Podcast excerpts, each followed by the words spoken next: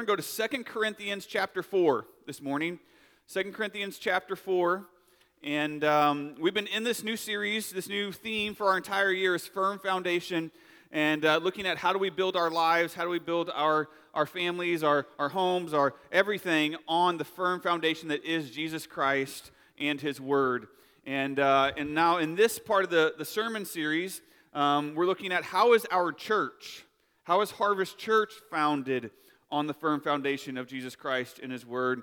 And uh, I'm taking you through just kind of the, the main uh, ideas or the main, um, what we call our pillars here at Harvest that are the foundation of how we think about under ministry and how we go about making disciples.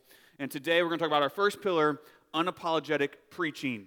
And so Paul addresses that here in 2 Corinthians chapter 4, verses 1 through 6, is where we're going to land this morning, verses 1 through 6, as we dig into this together. And now, before I jump in, let me just kind of put a little disclaimer out there. Um, the pastor's not here today to preach about what I do. Okay? Like this, this message isn't primarily about how I preach to you, it's about how we as a church preach and teach and talk about the Word of God, how we proclaim it to one another and to all those around us. So don't zone out as if this message doesn't apply to you because you're not a preacher. Okay? Um, this applies to all of us, and you're going to see that as we dig into the text this morning. Um, I know for some of us, it's been a little while since maybe we had babies or little guys in our house. For some of us, it's right now. But, um, but regardless of what generation you parented in, um, there's one game that I've noticed just seems to be like kind of a universal game for all parents for all times, and that's the I can't see you game. You know, where you like cover your eyes, like, where are they at? I can't see Tommy. Where'd he go? there he is, right? Like, like, who's done that? Come on, don't laugh at me like you're like I'm the only one, right? Like, this is just it. Just this is just the way it works. And what's funny about it is the child, when they're little, they really believe you. Like they think by covering your eyes for three seconds that they somehow have disappeared and you can't find them. And that because you can't see them, they no longer exist in some supernatural way. Until they get a little bit older and then they learn how to kind of pull your hands back, like, here I am, right? And, and now they're, they're like, if you see me, then I'm here again. I exist. That game is the exact same game that many, many people in our culture are playing today with the Lord. They're under this false assumption that if I can't see you, if I don't know you, if I don't believe in you, then you simply don't exist. If I don't understand, if I don't have the word in front of me, if I, if, if I just don't see the Lord, then He doesn't exist and I can just do whatever I want. But we know from God's word that that is sorely mistaken. And it's a dangerous game to play. One author I was reading this week said it this way He said, The sun doesn't cease to be the sun simply because the blind can't see it. Likewise, the Lord God does not cease to be God simply because certain people in our world refuse to see him or refuse to acknowledge that he exists. And so it's our job as the people of God, those who have seen, whose eyes have been opened to the truth of the gospel, it's our job to now go and proclaim, to teach, to preach the light of the gospel to those who are in desperate need to see it. And so this morning, what we're going to see as Paul dives into 2 Corinthians chapter 4 is this that we preach the light and God gives the sight. We need to keep our roles clear. It's not just on us. We preach, we're called to preach the light of the gospel, and then God gives the sight to those who are still wandering around in spiritual blindness. And so Paul digs in here in verse 1. It starts off here. Read with me. Follow along with me. It says, Therefore, having this ministry by the mercy of God, we do not lose heart, but we have renounced disgraceful, underhanded ways. We refuse to practice cunning or to tamper with God's word, but by the open statement of the truth, we would commend ourselves to everyone's conscience in the sight of God. And even if our gospel is veiled, it is veiled to those who are perishing. In their case, the God of this world has blinded the minds of the unbelievers to keep them from seeing the light of the gospel of the glory of Christ who is the image of God. For what we proclaim is not ourselves, but Jesus Christ as Lord, with ourselves as your servants for Jesus' sake. For God, who said, Let light shine out of darkness, has shown in our hearts to give the light of the knowledge of the glory of God in the face of Jesus Christ. The first thing that we see here from Paul, point number one this morning, is this preach as if God can see. Preach as if God can see, because of course he can. Now, verse 1 starts and it says, therefore. So before we even dive into the text, just a little Bible study tip for you this morning. If you haven't gotten this far yet in your, in your growth in studying God's word, anytime you see a word like therefore or any other connecting word, it's a signal to you that what Paul's about to say is somehow connected to what he just said. All right? It's a bridge between the last chapter or two chapters and this chapter, chapter four. And so we kind of have to know what he already said in order to, for this to make sense. When you're studying the Bible, it is immensely important that you understand the context around a verse to be able to correctly understand what it's saying to you. And in the previous couple chapters, Paul has been addressing for the Corinthians this issue of false teachers versus true teachers. Those who are falsely preaching God's word versus those who are correctly and truly preaching God's word, as Paul is doing, and he's now going to expand on that. He says, So therefore, having this ministry, Paul's talking about his ministry that he has been given by God to proclaim, to preach the gospel of Jesus Christ and the truth of God's word. And this is connected back to specifically 2 Corinthians chapter 2, verse 17. Look in your Bibles, maybe on the previous page there. 2 Corinthians 2:17, he says this. He says, "For we, talking about himself and his co-laborers, are not like so many peddlers of God's word, but as men of sincerity, as commissioned by God in the sight of God, we speak in Christ." So Paul's saying we're not like these other guys. We have been given a ministry by God to preach the truth of his word. That's why back in chapter 4 again in verse 1, he says, having this ministry by the mercy of God. Paul was very clear. He did not get this because he was awesome. All right? It wasn't because of his ability or his intelligence or his charisma that he was chosen. In fact, the Greek here literally um, reads more like this like God that he, I'm sorry, Paul got this ministry is because he was mercied by God. It's like a verb. it's like, yeah, like, like God just like mercied him, and then all of a sudden he got to preach the gospel.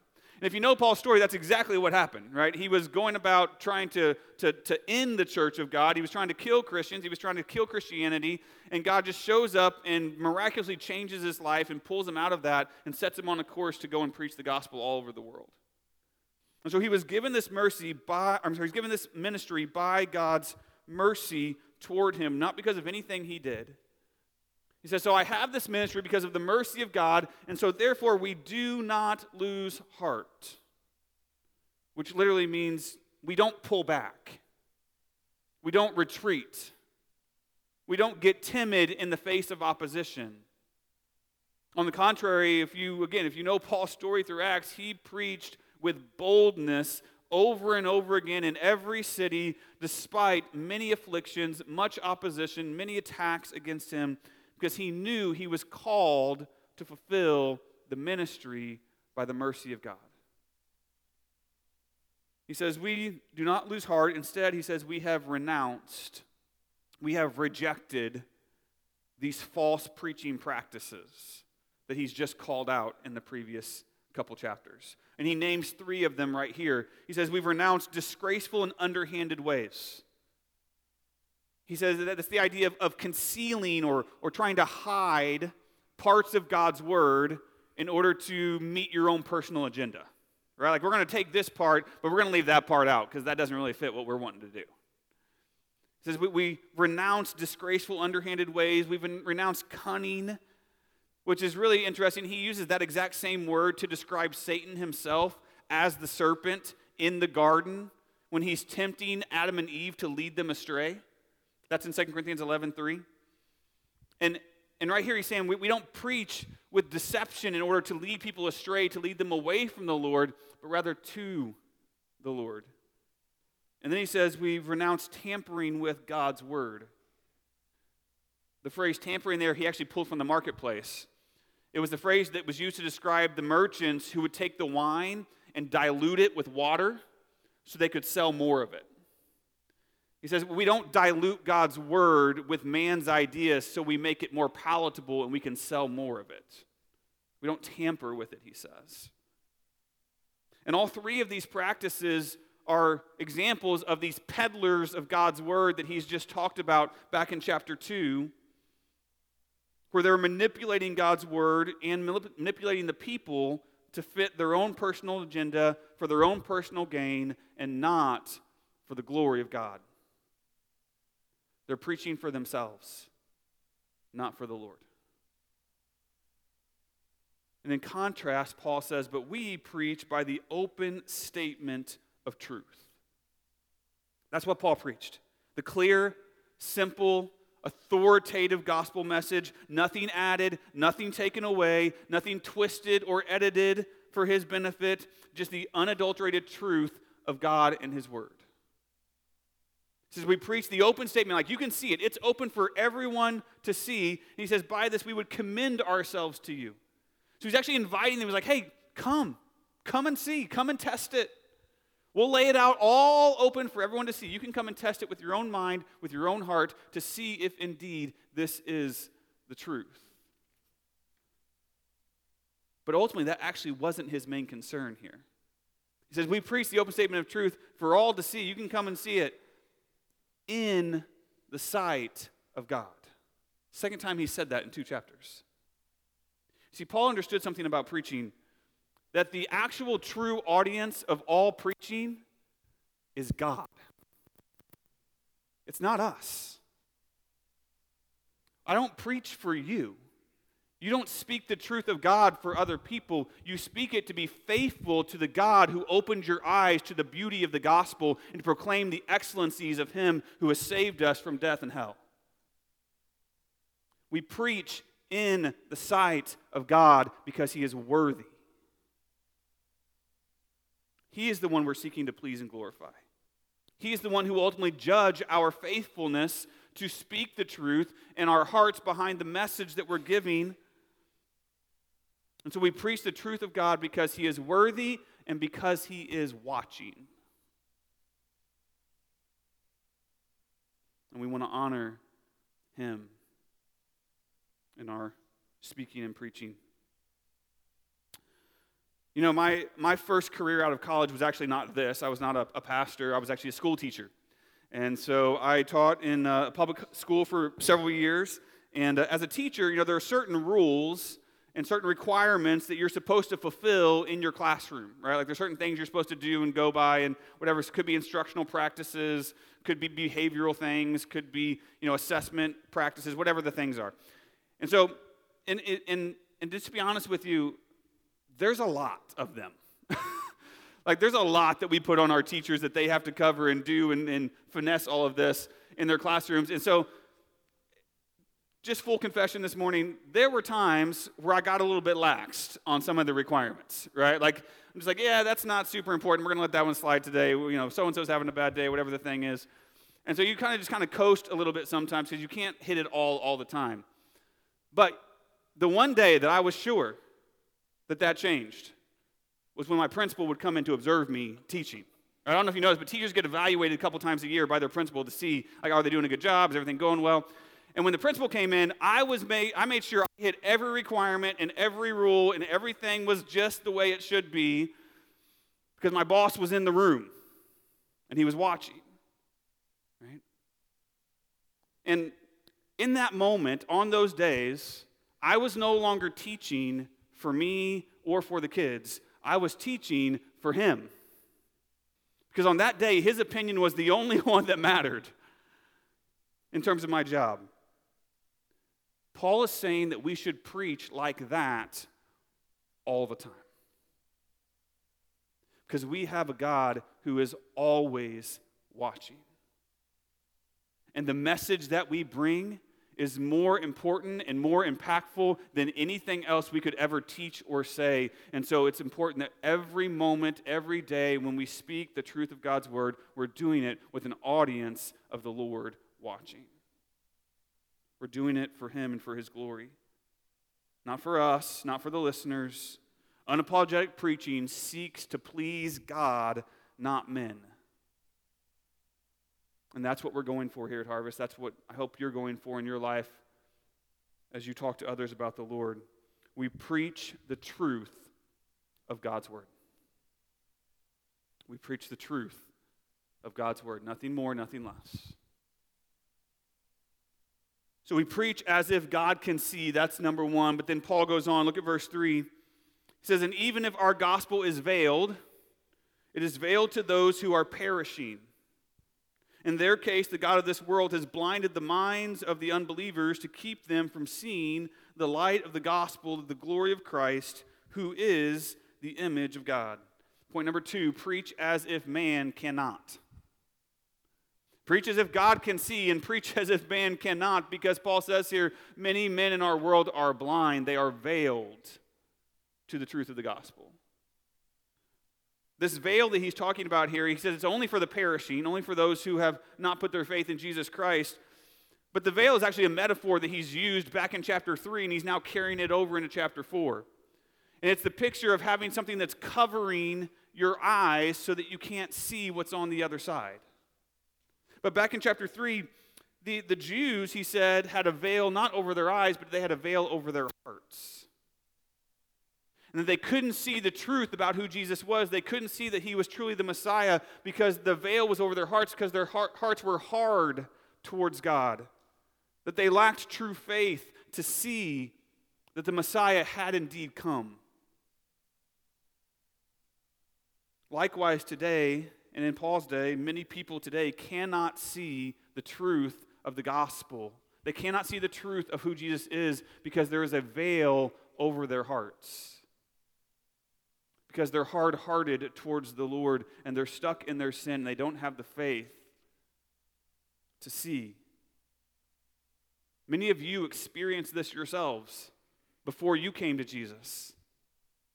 Think back to your previous days, your previous life, how many times, how many times did you hear the gospel but didn't hear it? How many times was God's word opened and read in front of you, or you read it in some context and you didn't understand it? How many times did you sit in church and you're like, I just don't get it, I don't see it?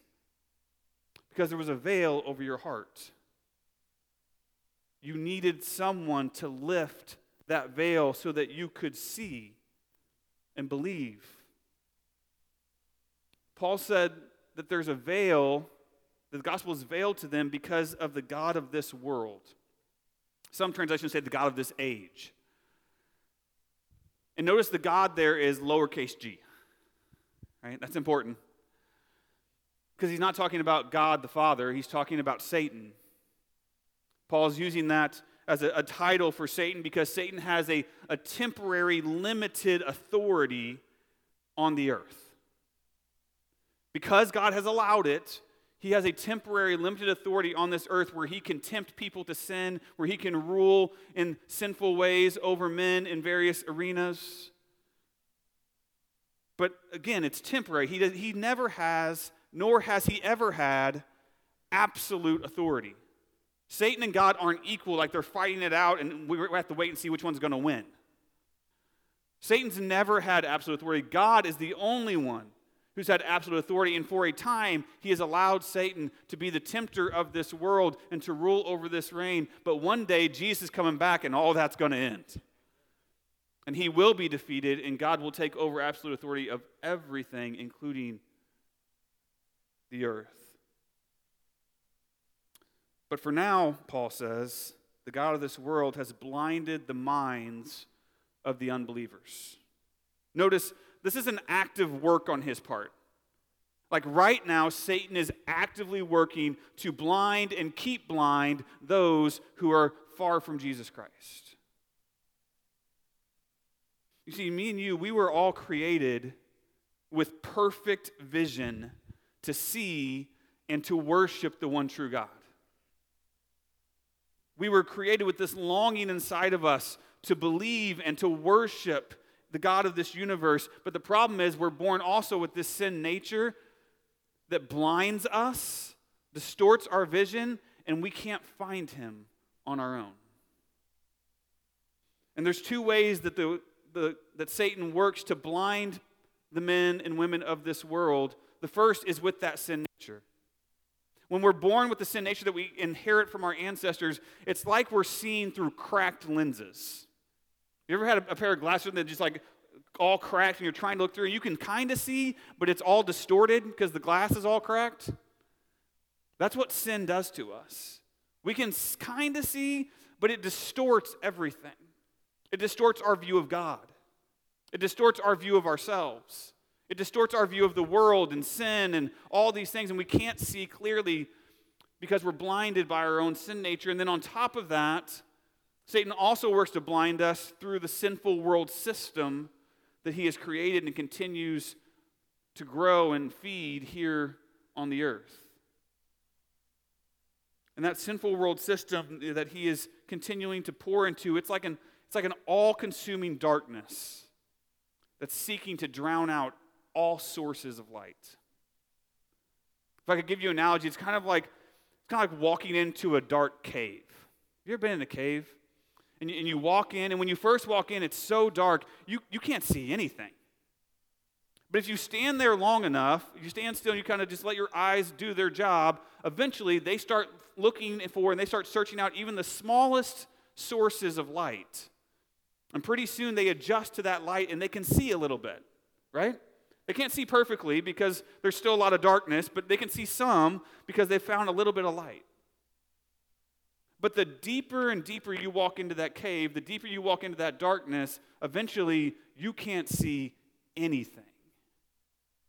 Because all the light's gone and you're just blind in the darkness. Likewise, as we walk in this world, as we walk in the world system of darkness here that on the earth that Satan has created, the more and more we walk in that system, the deeper we walk into that darkness, the harder and harder it is to see the light of Jesus and the light of the gospel. The only way we overcome that blindness is to turn away from the dark system and to start walking back towards the light so that we're able to see the truth of who God is.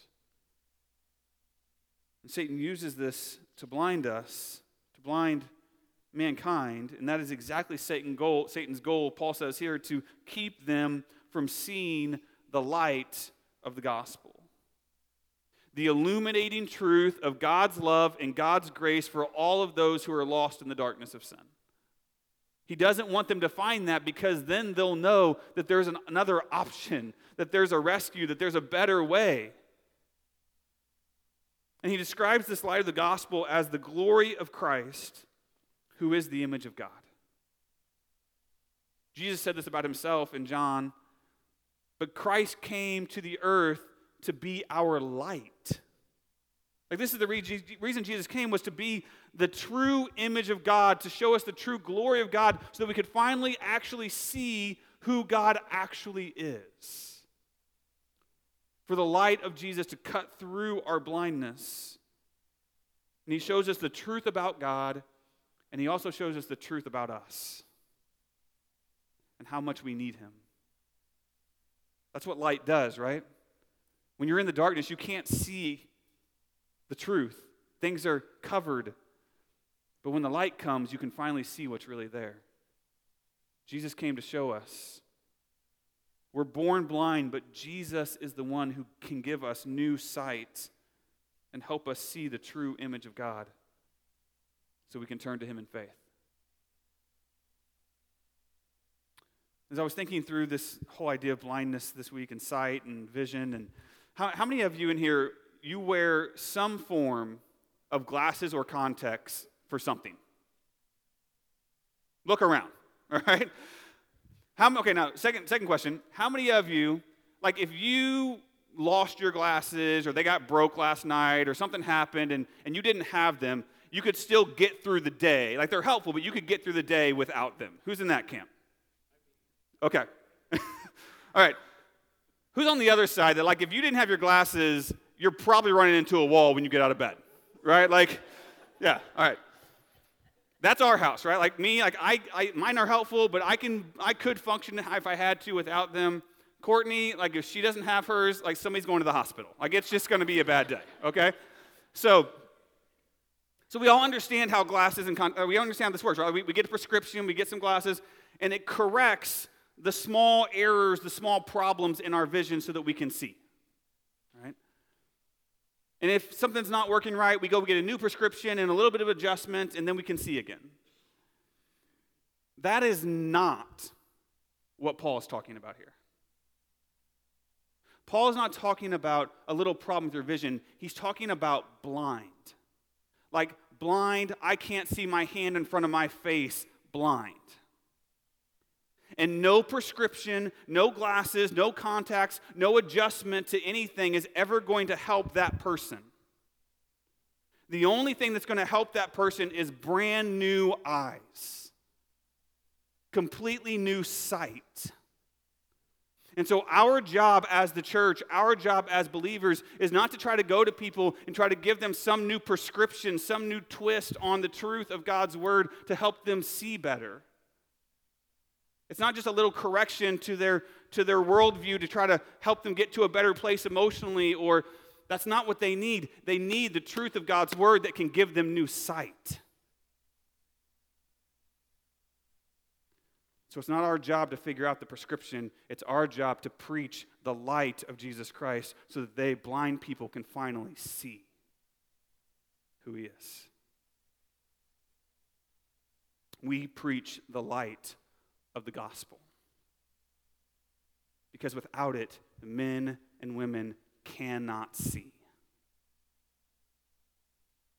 So we preach as if God can see, we preach as if men cannot. And then lastly, look at verse 5. For what we proclaim is not ourselves, but Jesus Christ as Lord, with ourselves as your servants for Jesus' sake. For God, who said, Let the light shine out of darkness, has shone in our hearts to give the light of the knowledge of the glory of God in the face of Jesus Christ.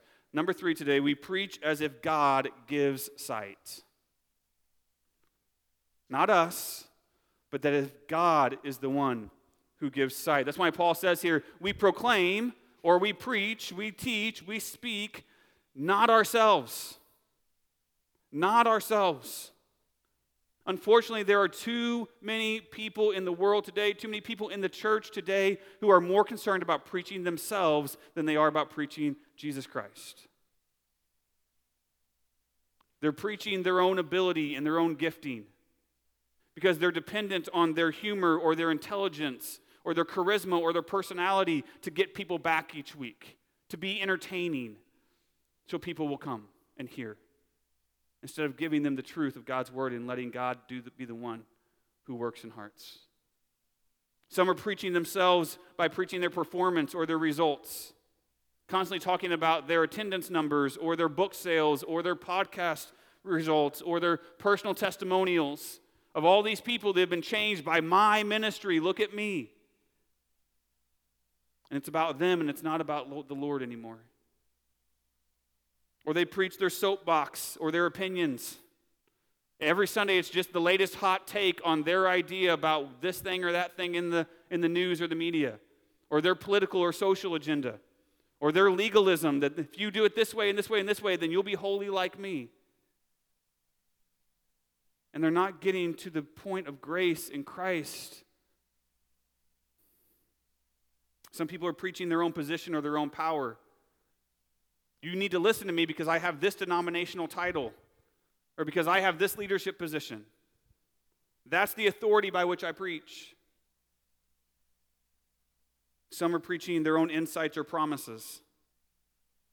I got this new personal revelation from God last night. Let me tell you about it. Never mind that it has nothing to do with God's word, but it's good. God told me. And it's full of promises that if you just do what I say and if you just follow these five steps to be a better person, then you'll get this wealth and you'll get this and you'll get this and you'll get this and you'll be blessed.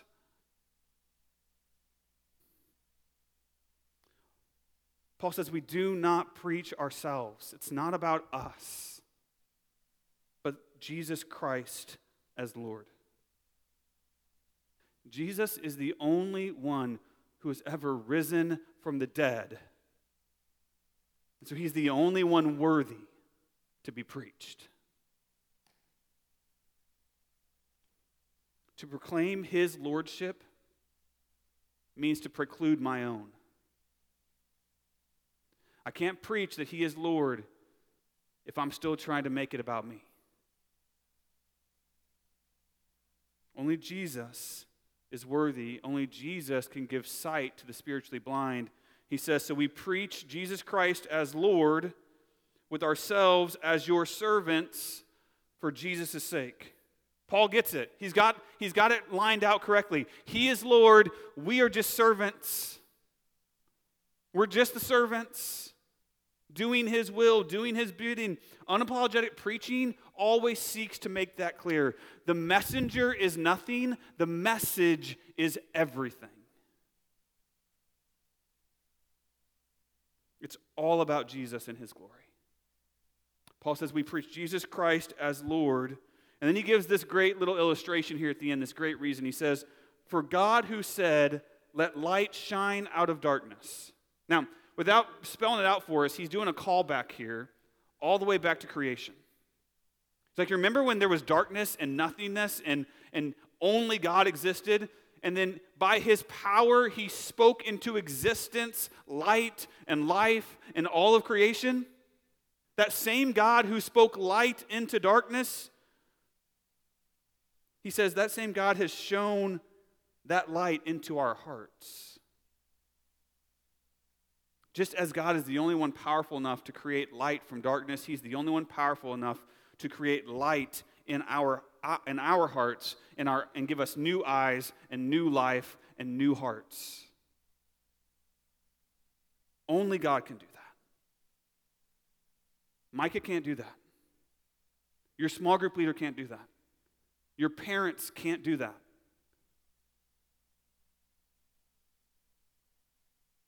Only the Lord can give new sight and new hearts. By His power, and He says He has shone into our hearts the light of the knowledge of the glory of God in the face of Jesus Christ. Notice, this light this knowledge, this glory of God, it only comes through Jesus. That is the difference between Christianity and every other religion that is out there today is we say there's only one way, it's through Jesus. He's the linchpin, he's the center. It all comes back to him. This is why the gospel is so powerful and so important. The gospel tells us the truth that we, as humans, we are blind, groping around in the darkness, in sin, rebelling against God, doing our own thing, just headed for hell and death and wrath. And we're so blind, we don't even know how to fix it.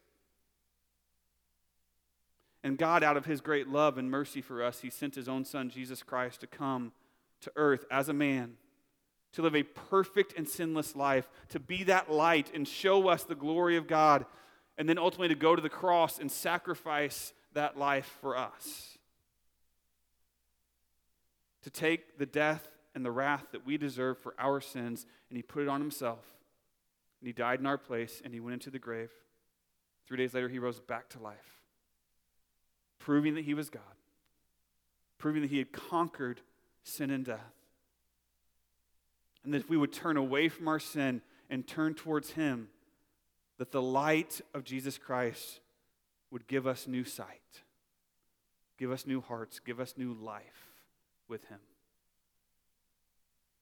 Jesus was the perfect image of God, the perfect image of His glory, of His holiness, of His goodness, of His faithfulness of his forgiveness, of his sacrificial love towards us. Jesus embodied all of that because he was 100% God, and this is the only light that will cure your spiritual blindness.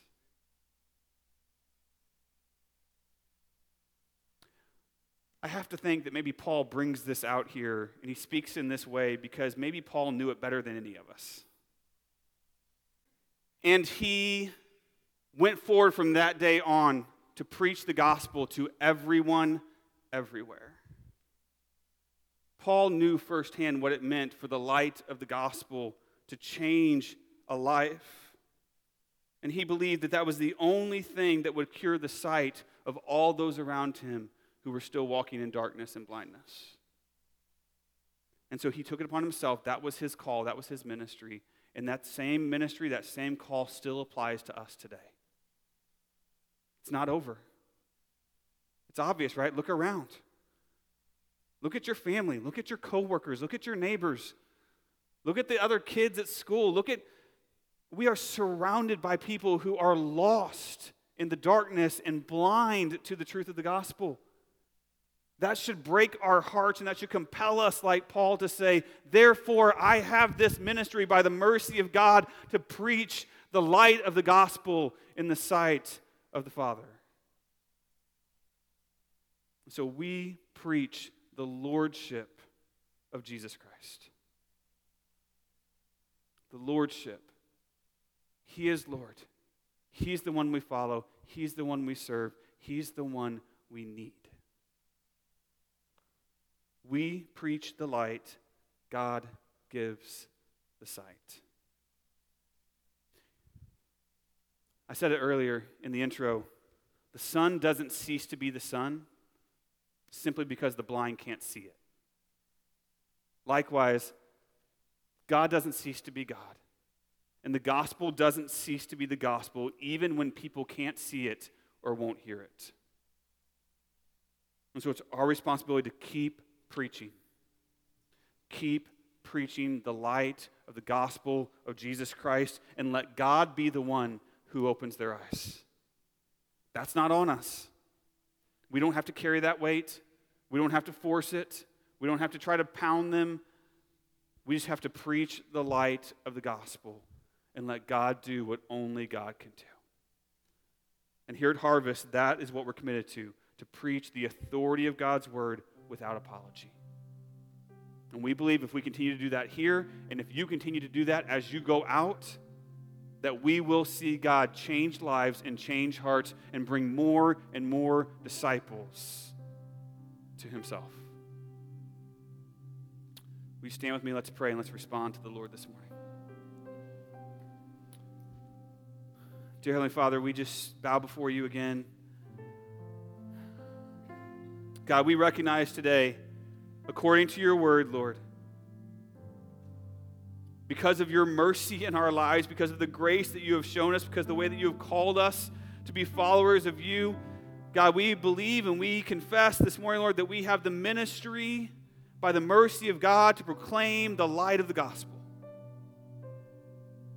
And God, we are asking, we are praying that you would use us to bring sight the blind in our world, Lord. Give us a passion, give us a heart, Lord, to speak the light that we have seen, that we have experienced, that has changed us. Lord, may we pass that on to others. Lord, use our church. Use Harvest Church and every member in it to bring light and sight to the lost in our city. God, we are your servants. You are the Lord, we are the servants. We worship you. In Christ's name we pray.